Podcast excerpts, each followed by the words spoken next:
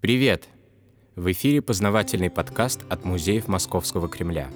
В два приема мы расскажем вам все, что нам известно о царских пирах 16-18 веков.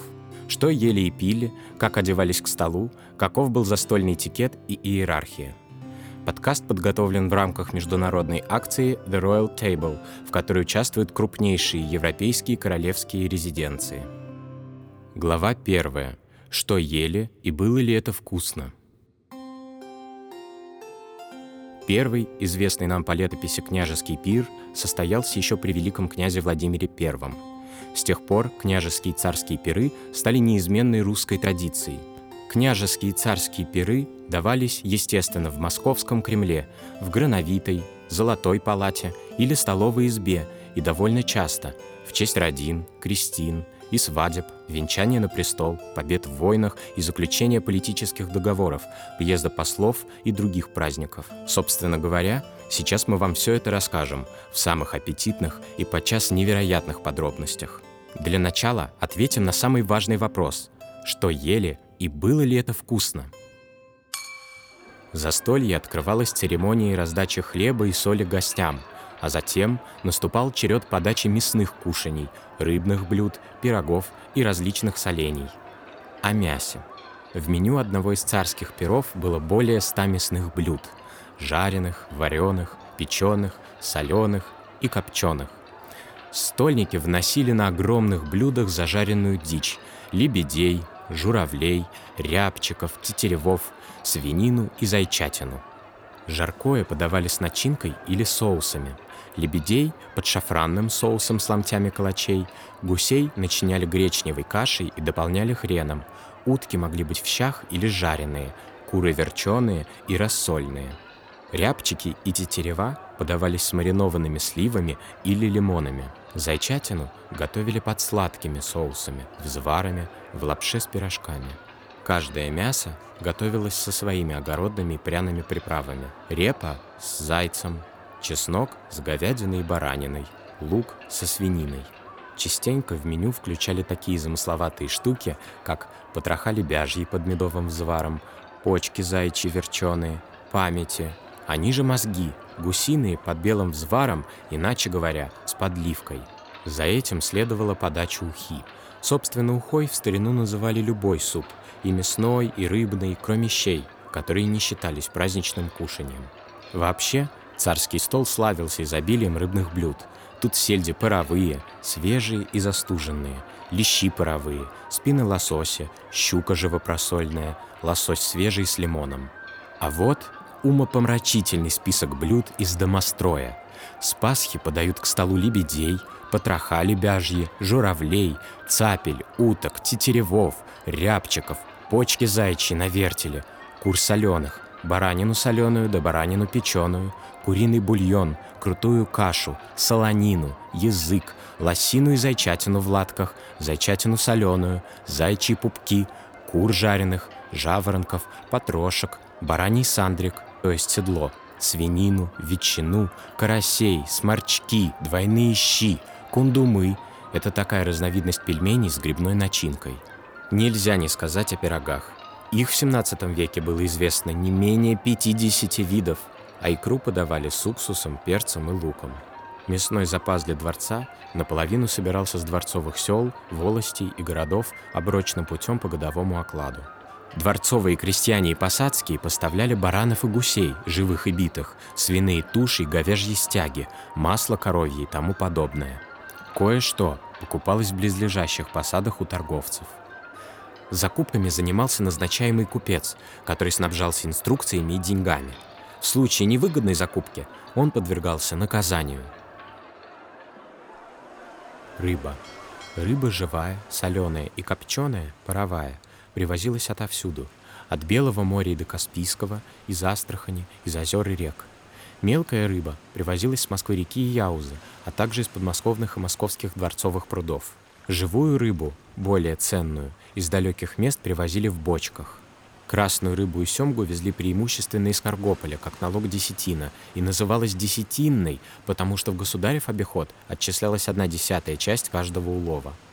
Поставлялась рыба и по договорам подряда, а часто ее просто дарили, к примеру, однажды новгородский митрополит поднес две бочки сигов да две бочки лодок, а ростовский — 1105 щук. И не маленьких, а больших-пребольших. Один из гостей царского пира, чешский путешественник по фамилии Таннер, писал, что трое сильных мужчин иногда едва ли могли подать на стол половину одной рыбы. Вообще, иностранцы были в восторге от ноу-хау русских рыбаков, которые придумали незамысловатый способ заморозки рыбы. Когда наступает октябрь, то в Москве возобновляется холод, так что воды к концу этого месяца или в ноябре совсем замерзают. Рыбаки, кто имеет право, вылавливают ее, рыбу то есть, в огромном количестве, вытряхивают из сетей на землю и предоставляют весело скакать и кувыркаться в снегу, а несколько человек непрерывно закидывают с лопат снегом и немного поливают водой.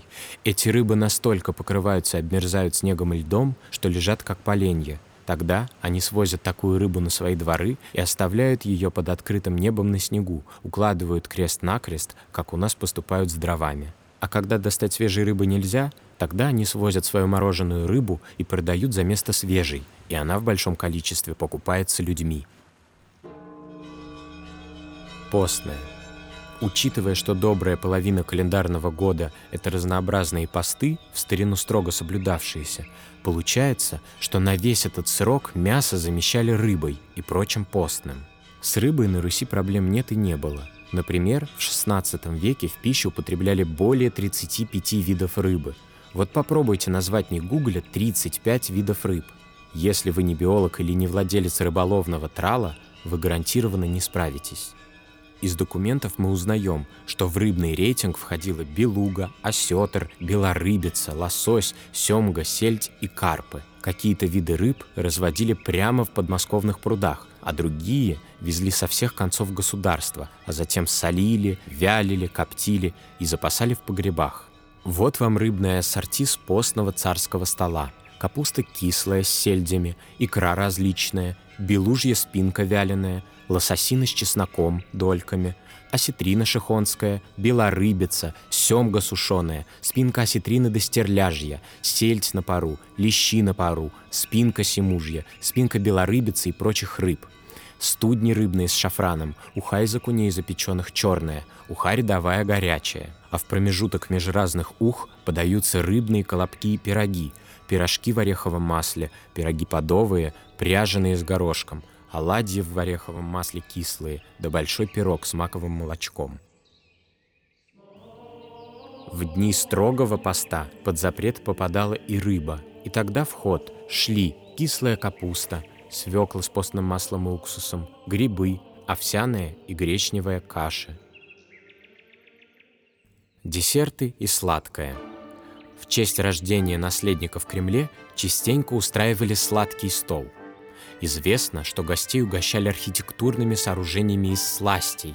Сахарный Кремль в 5 пудов весу, вслед за Кремлем вносили около сотни золоченых и крашеных деревьев, на которых вместо плодов висели пряники, ковришки и сладкие пирожки. Между сахарными фигурами возвышались груды яблок, ягод и орехов. Инфраструктура. Теперь когда вы знаете, чем любили закусить на царском Перу, давайте-ка мы вам расскажем, как были организованы хозяйственные службы в Кремле и как этот сложнейший механизм работал. Итак, в Кремле было несколько служб, в задачи которых входили заготовки провизии, хранение и приготовление блюд, поддержание порядка. Сытный дворец заведовал хмельным питьем – в Клюшничьей сидели ключники, распорядители царского стола. Кормовой дворец – это сама кухня. Хлебный дворец отвечал за хлеб. Овощная и сахарная палаты отвечали за приготовление и запасы сухофруктов, засахаренных фруктов и пастилы.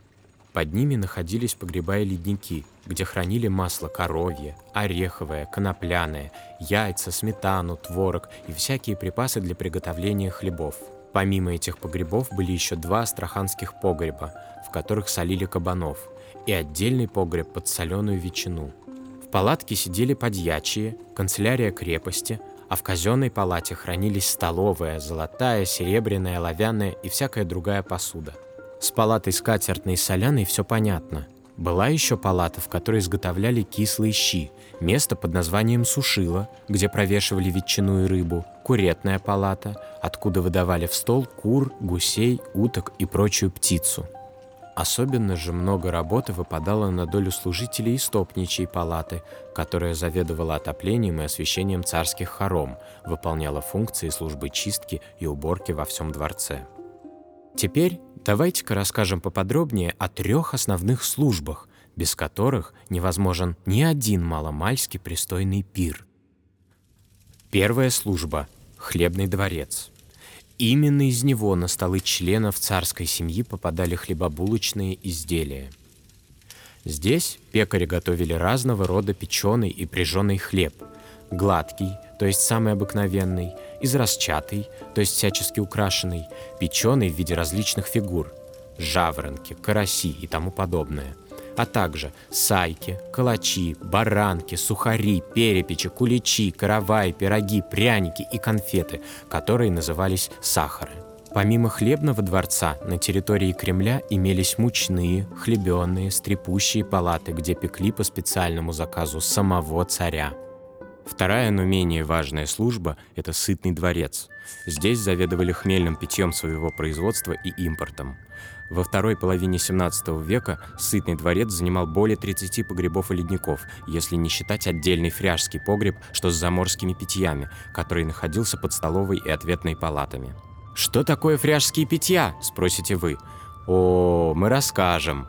Это вина зарубежного производства с непривычными современному уху устаревшими названиями. Алкан, Тентин, Сек, Романея, Кинарея, Мармазея, Мушкатель, Бастер красный и белый, Рейнская и церковная. Помимо вин, на ледниках сытного дворца дожидались своего часа запасы медов – красных, белых, ягодных и яблочных, вишневых, смородиновых, можжевеловых, малиновых, черемуховых, белого паточного, меда боярского, а также браги, квасов, яблочных и овсяных, вод брусничных, гонобобелевых из ягод типа голубики и малиновых, морсов малиновых, черничных и тому подобного – Кроме алкогольных напитков, там же хранили виноград, арбузы и дыни, яблоки свежие, яблоки в патоке, в квасу, сливы и вишни соленые, груши, анис, хмель, бадьян, оливы, смоквы, финики, орехи грецкие и много всего прочего. Посадские городовые люди и крестьяне сел и волостей в виде различных податей доставляли во дворец все, что было необходимо для царского обихода. Вино, и разные другие напитки поставлял сытный дворец, а сами меды доставлялись во дворец по оброку с каждого медового дупла бортных угодий, а из отходов производства изготовлялись свечи. У Троицких кремлевских ворот стояло несколько каменных житниц с необходимыми запасами сырья для производства хмельных напитков. Житничный двор находился под Кремлевской горой у водовзводной башни, так как там стояли мельницы – что касается овощей и фруктов, то до конца 17 века русские не знали другой огородной зелени, кроме простой капусты, чеснока, лука, огурцов, редьки, бурака, она же красная свекла, и дынь. Арбузы разводили в Чугуеве и присылали в Москву. Салата предки наши не сеяли и не ели, а спаржи артишоков не знали вовсе, несмотря на то, что первая росла дичком на полях. Первые артишоки в Петербург были привезены из Голландии 1715 году. Пожалуй, на артишоках и закончим первую часть нашего рассказа о царском пире. Чтобы узнать еще больше, следите за публикациями музеев Московского Кремля в соцсетях или по хэштегу международной акции Royal Table. Не пропустите следующий выпуск подкаста и хорошего дня! Все права на подкаст защищены и принадлежат музеям Московского Кремля. 2018 год.